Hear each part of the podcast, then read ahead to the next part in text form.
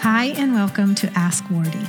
I'm Wardee, a wife and mom of three, lead teacher, blogger, and founder of TraditionalCookingSchool.com. I'm also the author of The Complete Idiot's Guide to Fermenting Foods. Ask Wardee is the weekly show devoted to answering your niggling questions about traditional cooking. Maybe it's your sourdough starter, your sauerkraut, preserving foods, broth, superfoods, or anything else to do with traditional cooking. You can catch Ask Wardee live each Wednesday at 10 a.m. Pacific, that's 1 p.m. Eastern, or through the podcast and video replays at askwardee.tv. And now, let's get to today's show. So, you've started a sourdough starter. When's it ready to bake, though? I'm answering that question on today's Ask Wardee. For links, transcript, and more, visit the show notes at askwardee.tv and look for episode 145. Today's question comes from Sarah S. She says, Hi, Wardee. After listening to your podcast and watching your YouTube videos on sourdough, I've decided to try my hand at it again. Great job, Sarah. Here's my question. I'm on day three, and while I've only started with a quarter cup each of water and organic rye flour, my starter is already bubbling like crazy and is even overflowing my glass pint jar. I've wiped down the outside of the jar, shaken the jar a little to knock down the starter. Am I doing something wrong?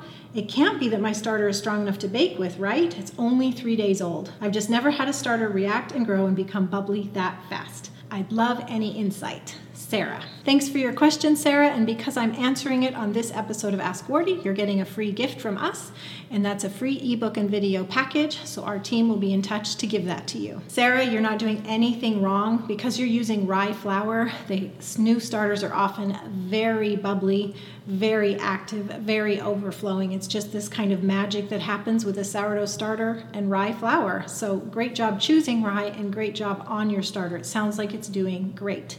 Now it is only three days old, so now let's talk about when a sourdough starter is actually ready to bake with. Our general rule of thumb is that you can do easy sourdough recipes when a starter is about five days old, and that is after five days of good activity and it's had several days of solid activity toward the end of the five days. The normal process, and when I say normal, I don't mean all the time because there's always exceptions. But normally, when you start a sourdough starter, you have this rush of activity. It may take a day or so to develop, you have this burst of activity.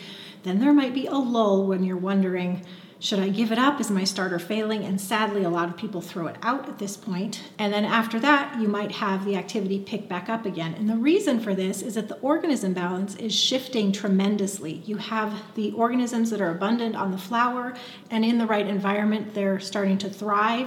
But some proliferate and some don't. So then it's this dance and this back and forth until they establish themselves as a strong sourdough starter colony of beneficial organisms at the end of this making the starter process. So you got to see it through, and that's what you're doing, and you're seeing that great activity kind of in the middle of the process. So, this is why we say a five day old starter that's had one or two days toward the end of solid good activity is ready to use in easy baking. Now, what do I mean by good activity?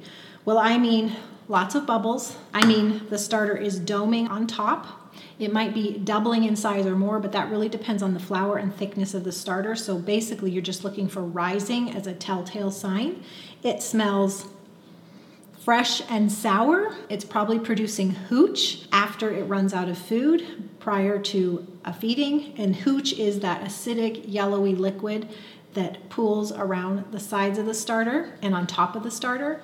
So, all these are good signs of an active starter. And when a starter is five or six days old, you want it to have a couple days of that solid activity before you know it's ready to use in easy recipes. What are the easy recipes? Well, we're talking about recipes where a strong leavening action is not yet required from the sourdough starter. It'll give you the nutritional benefits, but your recipe doesn't need strong leavening. And so, we're talking recipes like our sourdough English muffins pancakes, waffles, crackers, pizza crust, those kind of recipes. Whereas on the other hand, breads, sandwich loaves, for example, they need strong leavening action. So you want to use a starter that's like, you know, three weeks old of good solid activity so you know that that strong organism balance is established and it's strong enough and mature enough to raise bread dough bread that you want to be like a sandwich loaf. An exception in the bread category is our no knead sourdough einkorn artisan loaf. And that recipe you can make with a week old starter because it doesn't need strong leavening power and it's a wonderful, wonderful recipe. So if you, Sarah, or anyone watching or listening to this doesn't have that recipe already, you can get it at tradcookschool.com slash no knead, N O K N E A D, all one word, no knead submit your email address and I'll send the recipe right to you. And the download that includes the recipe also includes instructions for how to start your own sourdough starter. So if you don't already have one, then you'll get those instructions too. So, bottom line, a starter that's five or so days old where you've had a couple days of good solid activity, use it in easy recipes. A starter that's fairly new can be used in our no knead sourdough einkorn bread recipe. Save those other bread recipes that require strong leavening for a starter that's more mature and established, so three weeks and on. Great job on your sourdough starter, Sarah. I hope that you're already reaping the benefits and enjoying the rewards and enjoying the delicious sourdough breads and baked goods that are coming out of your kitchen. It's so exciting. Thanks for joining me, everyone. I hope you'll join me again next week, same time, same place, for another episode of Ask Wardee. And for the current episodes, show notes, links, transcript, and more, go to askwardee.tv, look for episode 145, or browse the archives for all the past episodes. Thanks for joining me. God bless you. Bye bye. Thanks so much for joining me today. Here's what to do next. Ask Wardee wouldn't be possible without your questions, so please keep them coming.